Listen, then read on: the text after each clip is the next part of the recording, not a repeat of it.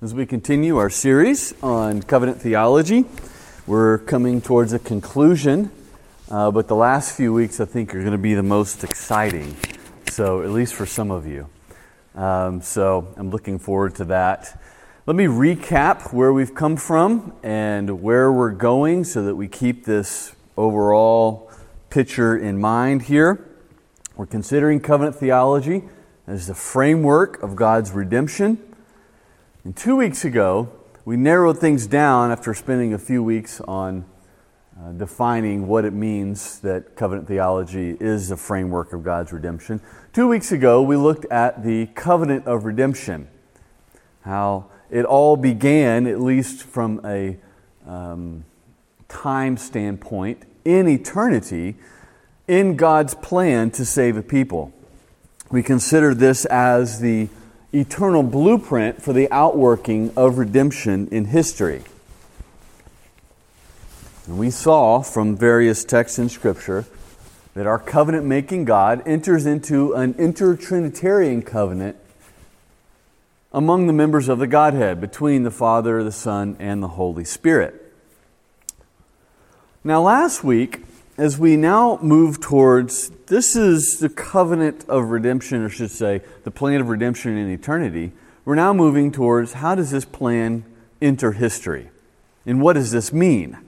And why is it important? And so we consider the covenant of works. The covenant of works, as we talked about, is the covenant that God entered into with Adam at creation. Adam, who represented all humanity. He is our federal head as human beings. He acted on behalf of the entire human race.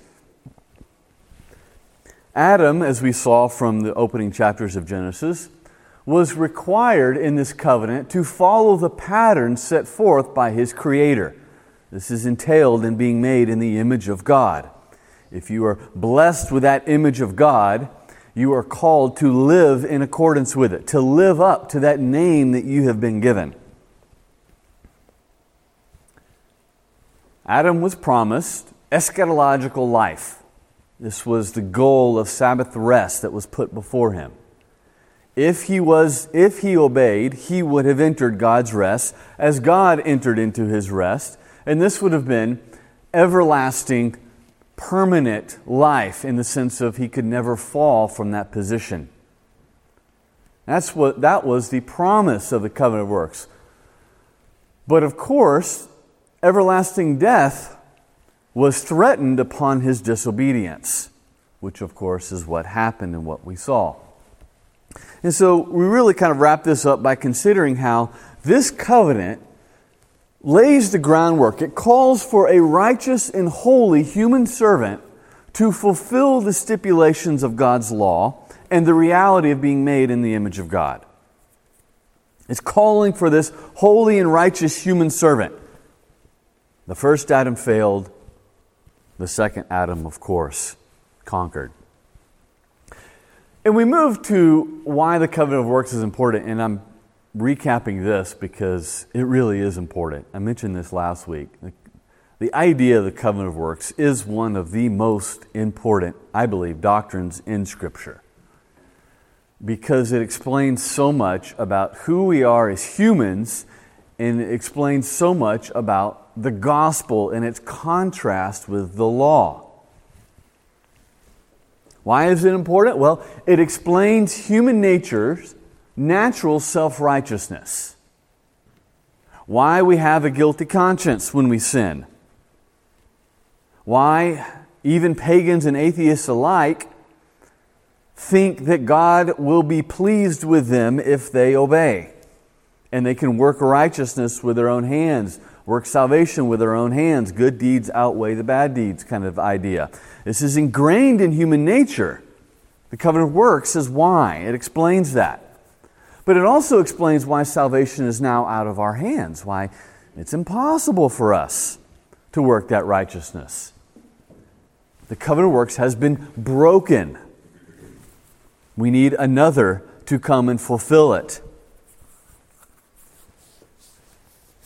It also helps us properly distinguish between law and gospel, which is kind of what I just hinted at. Our doing versus God's doing.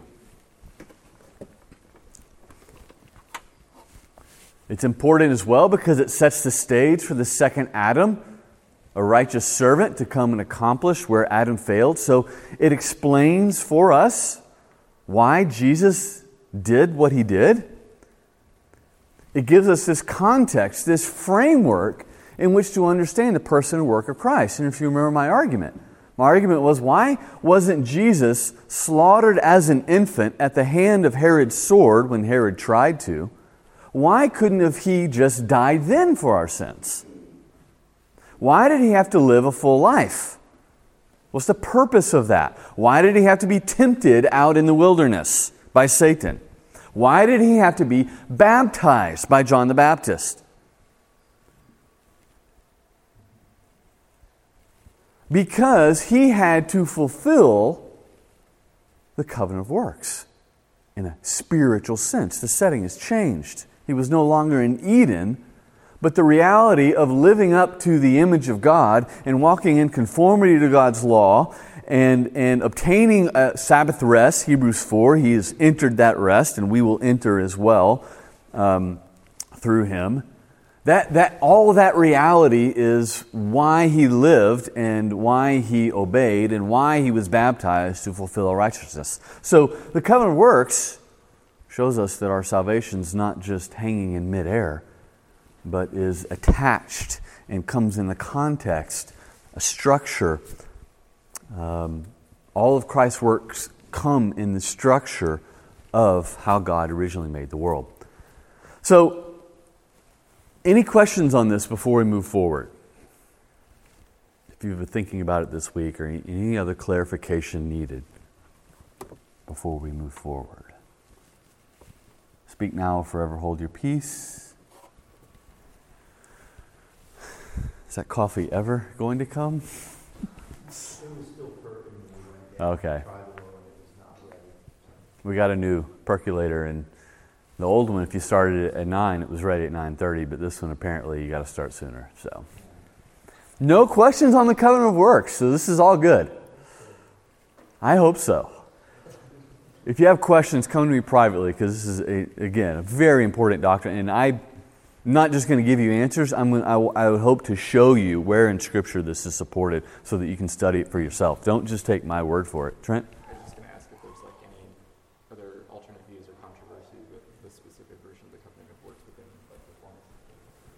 Yeah, absolutely there are. Um, certain theologians have rejected it uh, because it's human beings can never merit or earn anything before God. Um, because Adam was called, uh, John Piper has argued, Adam was called to faith, not obedience. So he makes a contrast between that. Um, of course, Piper rejects covenant theology in general, so that It's maybe not a reformed kind of intramural perspective there.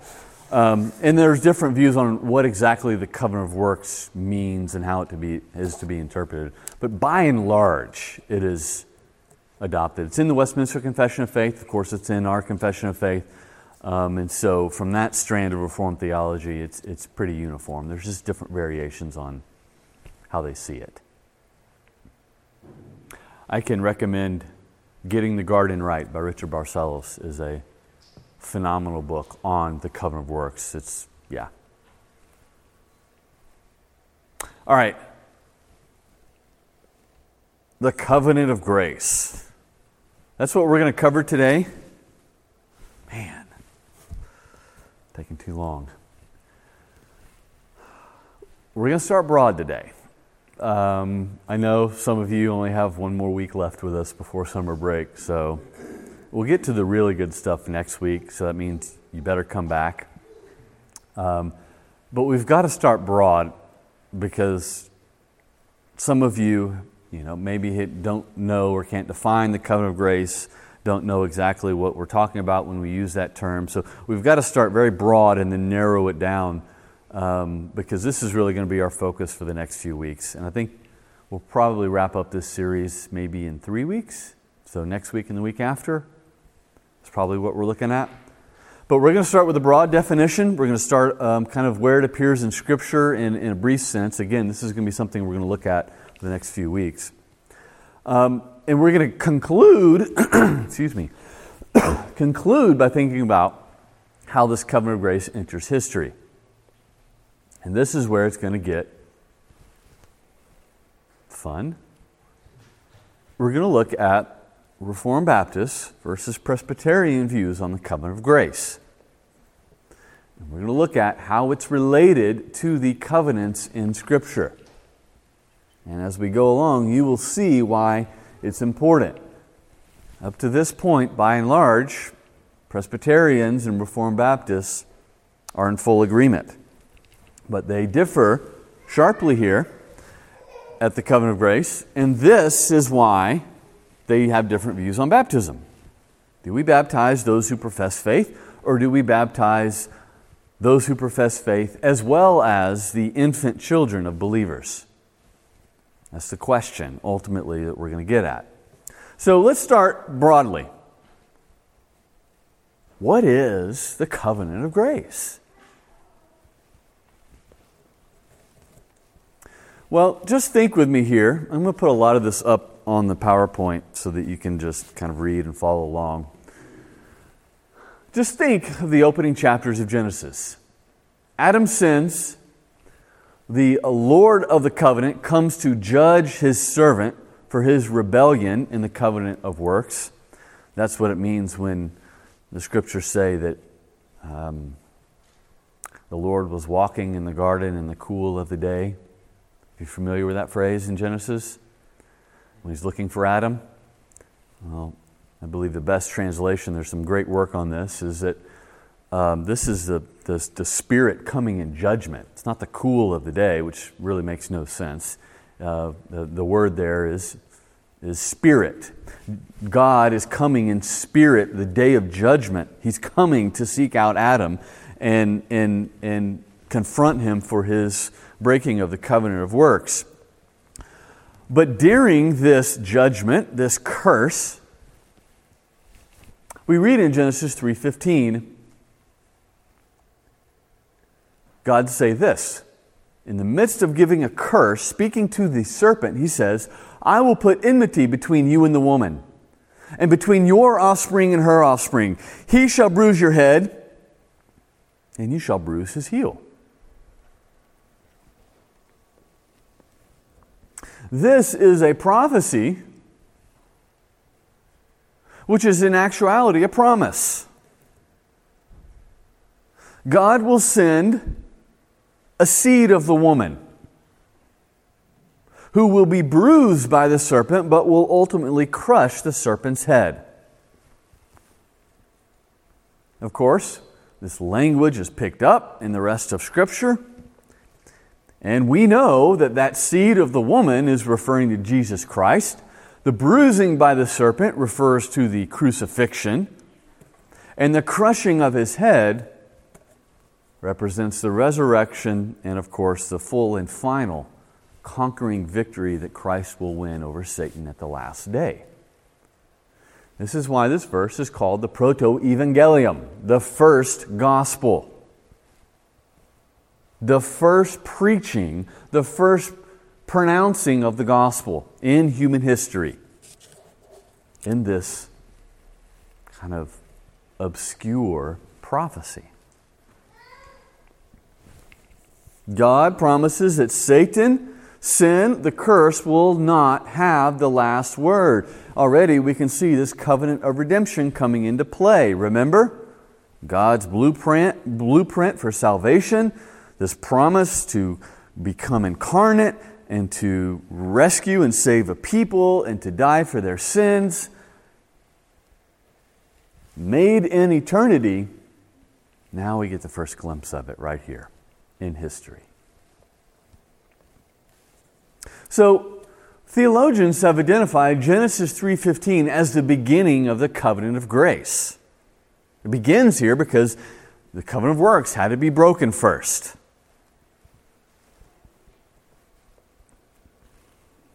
This is how sinners fallen in Adam might be saved, through belief in God's promise, the seed of the woman, the Savior. There's that question of, well, was Adam a Christian? I believe he was. He calls Eve the mother of the living. It's a, this idea he sees and he believes God's promise that the living one will come from her womb. Eve as well. She, um, after Abel dies, it's when she has Seth, I believe, is when she says, behold, God has given me um, a child. I can't remember off the top of my head. But again, we see this idea that she recognizes, she thought that this seed of the woman would come from her. And she has Seth and anticipates that. This is faith. She believes God's promise. Adam believed God's promise. This is the beginning of the covenant of grace. And so, to define this, the covenant of grace is a way of speaking about the one covenant through which all believers in all of history are saved.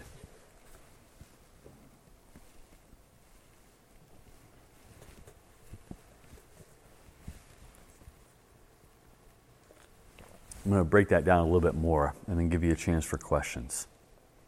Think back here for a second.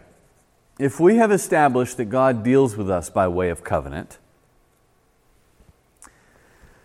that covenant defines our relationship to Him, that's in creation, the covenant of works.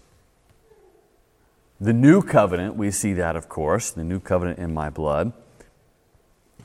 If we have kind of seen that, how was salvation then possible after Adam's sin? How might Adam and those after him find reconciliation with God? By belief in the promised one to come. And this promised one to come comes in the context of a covenant. A covenant of redemption to send Christ. The new covenant, this is the new covenant in my blood, through which you have forgiveness of sins, Jesus tells us. And so this gets at the idea of a covenant of grace. I put this down here so I wouldn't forget. See, this this is kind of my notes. The ice cream analogy, I used this a few weeks ago. Um, you have fourteen students in line at a carnival to get ice cream, and you have one chaperone, for lack of a better term. And um, he says, go get ice cream. And they stand in line, and the chaperone is the one who's paying. And the first seven come and ask for their ice cream, and they say, he's going to pay. And they point to their chaperone. And then he comes and he pays. And then the next seven come and they say, he paid, because the chaperone paid for all fourteen. Kind of analogy of Old Testament and New Testament. In the Old Testament, children of God, believers, were saved through their belief in the one to come. He will come and pay for my sin. That's my hope and my trust. That's my righteousness. In the New Covenant, New Testament, we see that He has come, and we can say, He has paid for my sin. That is my hope and my righteousness. So the covenant of grace gets at the idea that there is one way of salvation. In fact, this is kind of, let me, let me, let me explain uh, exactly what I mean by that. The covenant of grace is a theological concept. It's not a word that's found in Scripture, but it is a way of speaking about how believers of all time are saved through God's covenant of salvation with man. This is seen most clearly in the new covenant, and it's what we're going to consider here in a moment. This is covenant of salvation. And so there's two central truths that are at the heart of the covenant of grace. There's one way of salvation, and all believers of all time are unified as the one people of God in this salvation. Let me briefly explain this. There is one way of salvation.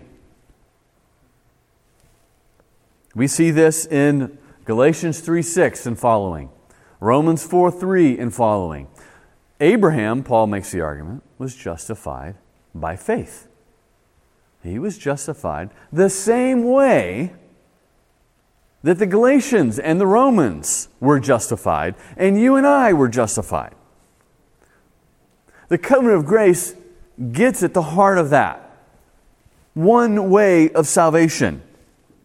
We see in Romans four six and following that David was justified by faith through the imputed righteousness of Jesus Christ, even though David lived long before Christ ever came and obeyed and died. It is by grace, through faith, in the Messiah, either the Messiah to come or the Messiah who has come, which is the only way anybody has ever been saved. So this covenant of grace gets at the heart of that. And this is different than some forms of dispensationalism and other forms. Well, Old Testament believers were justified by works, but New Testament believers were justified by faith. Um, and there's Socinians and other Anabaptists who also had different forms of this as well. The covenant of grace really strikes at the heart of that. Old Testament, New Testament, there's one way of salvation. Another truth that underlies this covenant is that all believers of all time are unified as the one people of God. All believers are in the same covenant with God. Think of uh, Hebrews chapter eleven here. It's often called the Hall of Fame of Faith. You know, by faith they conquered, by faith Moses, by faith Abraham, by faith Samson. um, all of these believers who conquered by faith and bear witness to their faith. Think of how it concludes at the end of that chapter. And all these, though commended through their faith, did not receive what was promised. They did not see the Messiah. That's what it means. They didn't see the Messiah. Since God has provided something better for us, that apart from us they should not be made perfect.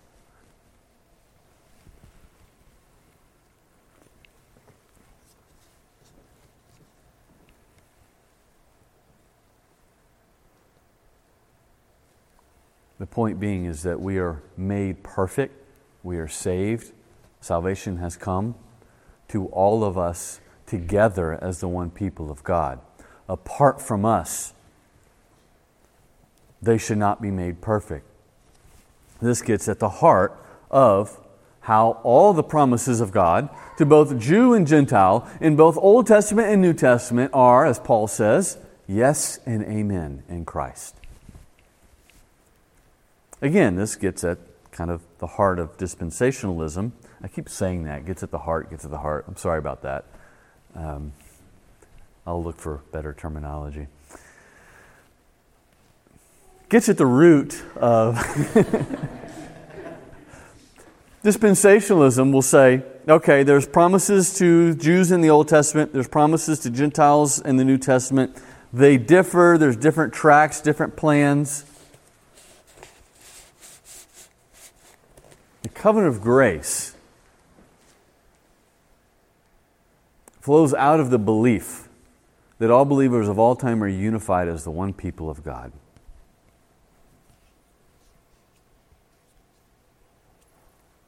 Because Jesus Christ is the true Israel, not Israel the nation. And Jew and Gentile alike are united to that true Israel, the true promises, all the Old Testament promises, and receive those through faith in Christ and union with Him through the power of the Holy Spirit.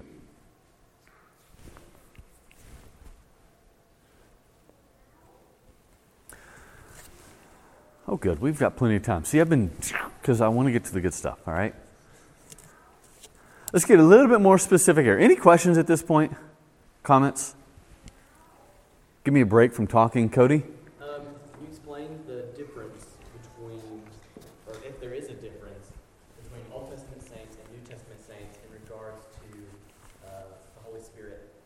things like regeneration. Let me take another six weeks of Sunday school. um, yes, uh, the Holy Spirit in the Old Testament was not promised in the covenants. It's a promise of the new covenant. Ezekiel thirty-seven, I will put my Spirit within you. The Old Testament saints did not have the Spirit, which, of course, gets at why we're Baptists. This covenant is new, it's different, it's better. Um, it's not the same, which we're about to talk about. The Holy Spirit in the Old Testament worked sporadically. Uh, he would come and go, particularly in the kings of Israel, the judges of Israel, in order to sal- save Israel um, in an external sense. David prays in Psalm fifty-one, do not let your Holy Spirit depart from me. Um, but in the New Testament, there is a permanent indwelling. And now that's not to say that he wasn't active in the Old Testament. He was active in regeneration in the Old Testament. Must be born again. But um, not a permanent pouring out and dwelling that is promised in the New. Even Michael Horton argues in his book that in the New Testament there is a quantitative and qualitative difference in the pouring out of the Spirit. Not only in greater quantity, Uh, I've heard it before, like a faucet. You know, in the Old Testament, it's a drip, the Holy Spirit, but in the New Testament, it's a, you know, fire hydrant of pouring out. That's a good analogy, but it's not only just qualitative, it's also qualitative. There's something new that has happened at Pentecost. Something um, unprecedented, first time in history. And so um, that's probably the best way I can begin. I can point you to some resources. I think Horton's chapter on it is really, really good in his book, um, Rediscovering the Holy Spirit. John, do you have a question? Okay. Did I see a hand? Don't scratch your face, okay? Let's get more specific. Let's go to our confession. We're trying to define the covenant of grace here, okay? So, in seven point two... Chapter seven, paragraph two, the sixteen eighty-nine London Baptist Confession of Faith says that man, having brought himself under the curse of the law by his fall, he's broken the covenant of works, it pleased the Lord to make a covenant of grace, wherein he freely offereth unto sinners life and salvation by Jesus Christ, requiring of them faith in him that they might be saved, and promising to give unto all those who are ordained unto eternal life his Holy Spirit to make them willing and able to believe. That's the covenant of grace. He offers salvation. He calls us to have faith in him. And he promises to give eternal life, the Holy Spirit, to help us and make us willing and able to believe. And it goes on in paragraph three. It is alone by the grace of this covenant that all the posterity of fallen Adam that ever were saved did obtain life and blessed immortality, man being now utterly incapable of acceptance with God upon those terms on which Adam stood in the state of his innocency. You see, this summarizes what I've just tried to teach you. Alone by the grace of this covenant. All believers, all children of Adam, because they're un, incapable of obtaining acceptance with God based upon the original terms of our creation, the covenant of works. That doesn't stop man from trying. I will work salvation with my hands. The Roman Catholic Church is one big example of that. So the confession asserts it pleased God to make a covenant of grace. I, I love how it uses that language. It's out of God's love and good pleasure for us. That's the root of it. It pleased him. It's something that delighted him to save fallen sinners, which is astounding. He, he delights to save rebellious traitors. But that's the abundance of God's love for us. And this promise comes with life and salvation in the Spirit. The condition is faith, and all of the children of Adam are saved by it. So that's the definition of the covenant of grace.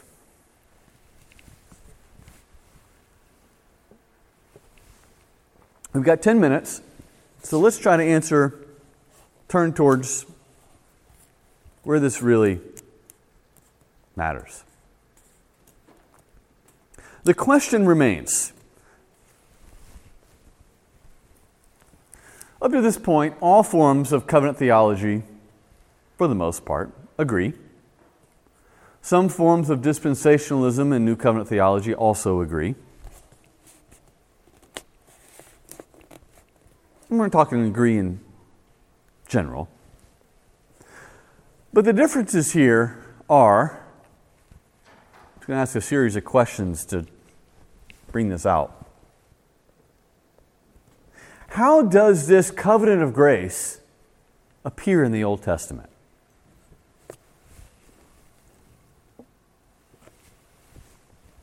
How is it administered? That is, given and brought about by God to His people in the Old Testament. How is it administered in human history? A promise that is administered. You know, it's kind of like Covenant College. They have a faculty that administers an education, right? How is it related to the various Old Testament covenants? The covenant with Noah, the Abraham, Abraham, Moses, and David specifically. How is the covenant of grace related to these covenants? And of course, thus, how is it administered now in the New Covenant, in the New Testament as well? So you see what I'm getting at here? How does this covenant enter history? First in the Old Testament and then in the New Testament.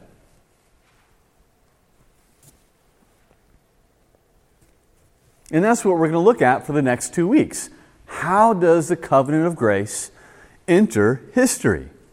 And this is key, and it affects a number of things, but most specifically for our purposes, this is the key difference that lies at the heart of who is to be baptized. Infant baptism flows out of covenant theology. Now, it doesn't for the Roman Catholic Church, because for the Roman Catholic Church, infant baptism washes away original sins and then allows you to, through the through their sacraments, um, uh, uh, work grace up for yourself and be saved with the help of God. So, In, in infant baptism, in other traditions, Anglican um, tradition doesn't flow out of covenant theology per se. It flows out of the belief that baptism saves. So if you baptize an infant, that infant is a believer. They're a Christian. Um, but I'm talking about in Reformed and Protestant and um, evangelical churches. This is the key difference on who is to be baptized. It lies in the answer of how does it enter, the covenant of grace enter history. Does that make sense? You guys tracking with me? This is interesting, right? Okay. So we're going to conclude with comparing the Westminster Confession of Faith, which is a Um, confession of the Orthodox Presbyterian Church, O P C, and the P C A, versus the sixteen eighty-nine confession. And I want you, and if you know the history here, uh, the sixteen eighty-nine London Baptist Confession was framed and, and written after the Westminster Confession.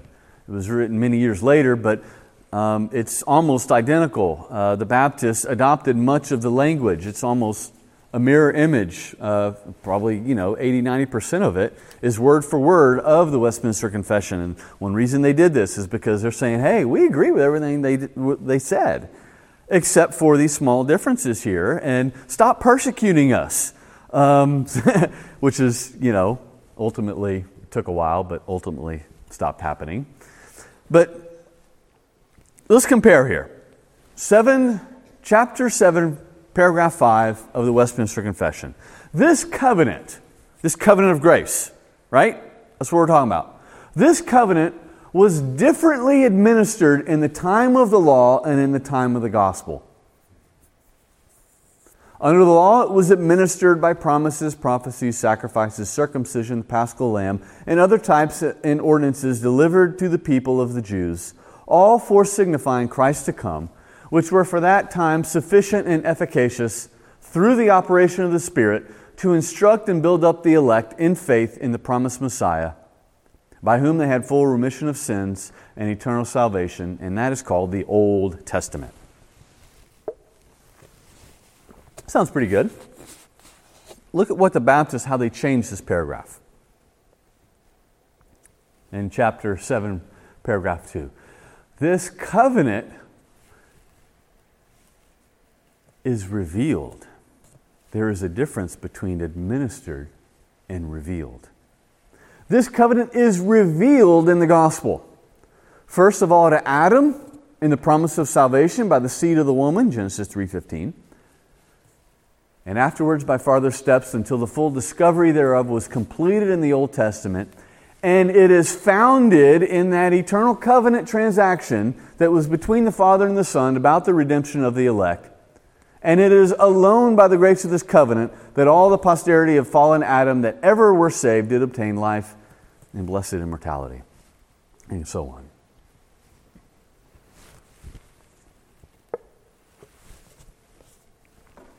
What does this mean? The Westminster Confession sees the historical covenants, Adam, excuse me, um, Abraham, Noah, Moses, David, as the covenant of grace being administered to God's people. And it goes on to say in the following paragraph, there are not therefore two covenants of grace differing in substance, but one and the same under various dispensations. Now forget the first part of that sentence just because they're responding to a particular historical belief at the time. But this last statement, one covenant of grace under various dispensations. You see that? The covenant of grace is the Abrahamic covenant. The covenant of grace is the Mosaic covenant. The covenant of grace is the new covenant. That's what they're saying. Different window dressing. It's kind of like, I don't know, um, Windows software. You know, you have Windows ninety-five, Windows ninety-eight, Windows X P, when all this, all these other Windows seven, Windows eight. I don't even know where they're at now. But you have the same basic software. But you have all these different versions of it. And sometimes the versions look very differently, but they're still Windows, right? And it's still made by the same company, and it's for the same purposes. That's what they're saying about the covenant of grace. The Abrahamic is one version, but then God changed, in a sense, the version, the administration in the Mosaic, and changed it in the new covenant, but it's all the same covenant. Just hang with me, I know. Just hang with me here. So they see it as historical covenants of the covenant of grace, the historical covenants being the covenant of grace differently administered.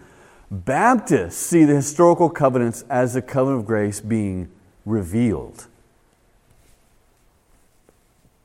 Revealed, not administered. It is the new covenant in Christ's blood that is the only true and proper covenant of grace. It's the only covenant that offered forgiveness of sins. It's the only covenant that offered eternal life. It's the only covenant that offered the gift of the Holy Spirit. It's the only covenant with Christ as a mediator. It's the only covenant with a priesthood of Jesus Christ instead of, of a Levitical priesthood based upon genealogy in Old Testament Israel. And so that's the difference. There is a covenant of grace being administered and then a covenant of grace being revealed, consummated in the new covenant. Now let's break this down a little bit more. The Westminster Confession sees the historical covenants as setting the pattern for the covenant of grace. Now follow me here. If the Abrahamic covenant and the Mosaic covenant, if the Abrahamic covenant and the Mosaic covenant are administrations of the covenant of grace,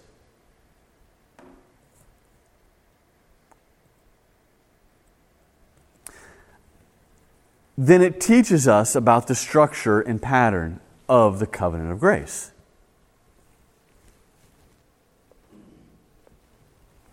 If the Abrahamic covenant included not only adults, but male infants, they often say children of believers, infants, well, it was males, not males and females, not all children, but male infants. Uh, as a Baptist, I just feel the need to emphasize that. If the Abrahamic covenant included infants, and it is an administration of the covenant of grace, then every other administration of the covenant of grace must include children as well. Because that's the pattern. So even though the New Testament doesn't speak about including infants into the covenant, because they were included in the previous administration, it has to be included in the subsequent administration. It's like saying, well, yeah, the uh, the Windows ninety-five, um, you know, had whatever, pop-up windows, whatever this particular feature, that means every other f- feature after that has to have it, otherwise it's not truly Windows. Baptists, in contrast, see the new covenant as an outworking of the covenant of redemption as the only proper pattern for the covenant of grace. We can look to Abraham as the pattern in Moses, or we can look at the covenant of redemption in the new covenant as a pattern. That's the difference right there.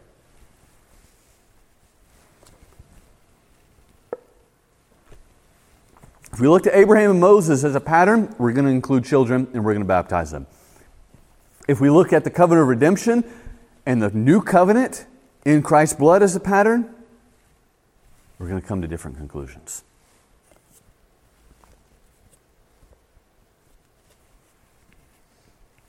So again, to sum this up, the Westminster sees all the historical covenants as essentially the same, but Baptists see the historical covenants as related historically, related typologically. I'm going to spend next week breaking that down. Related historically and typo- uh, typologically to the covenant of grace, but as substantially different covenants, which is what we believe the author of Hebrews is saying. There is a new and better covenant, not like the covenant of old. So why would you base covenant membership on the old, which is an inferior covenant that has passed away?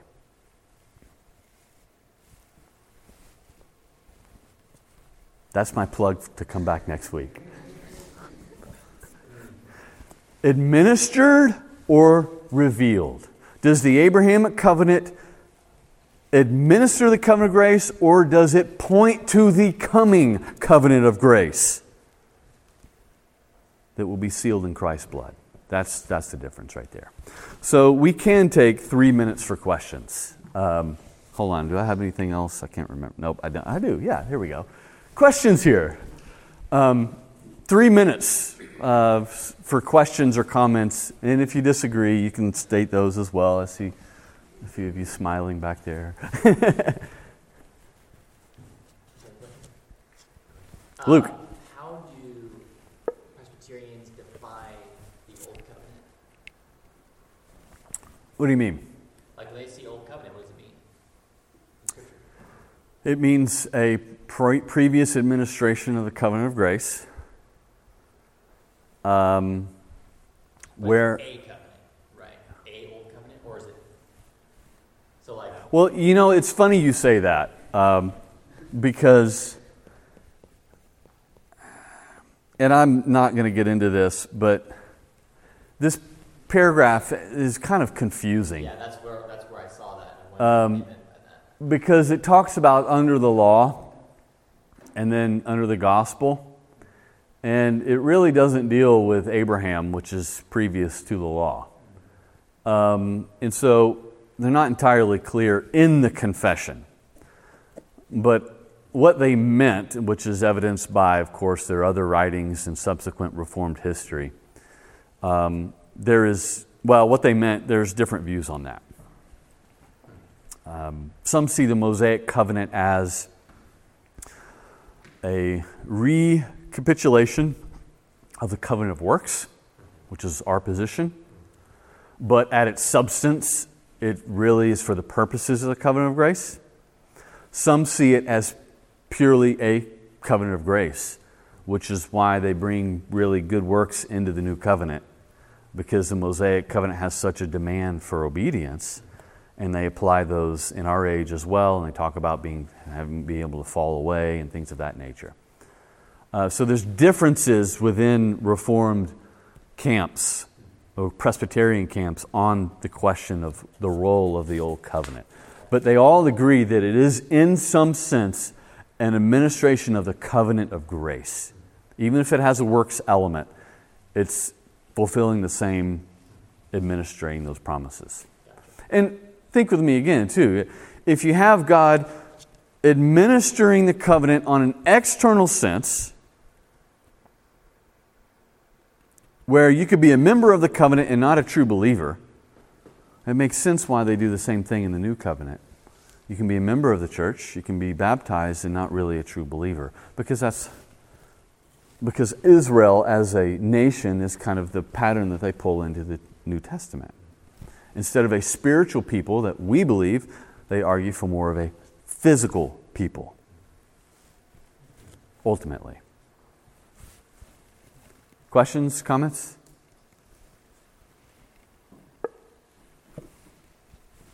Come on. I've been talking for a long time. Kim? Towards the end there, when you said that, uh, you know, the reason why you make the distinction uh, with the Hebrews passage that um, you mentioned, how they um, says that uh, it is now a better covenant. So what would a Presbyterian answer to that, if it's, it's seemingly so obvious? They obviously look at it and say, well, no.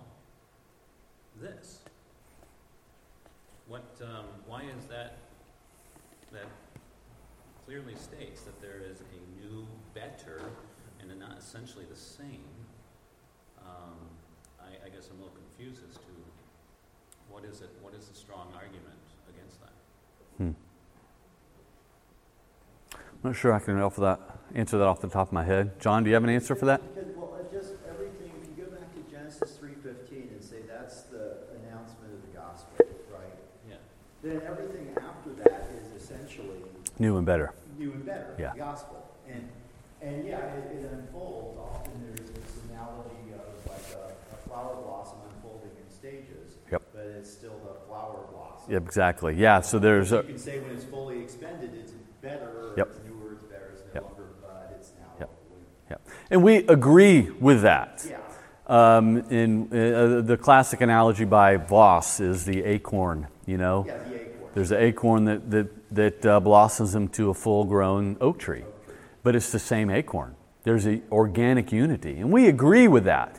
Uh, but we believe that that progress of growth um, is typological and pointing, revealing what is to come, rather than the actual reality of that come, as if the as if the oak tree was present in Genesis three fifteen itself.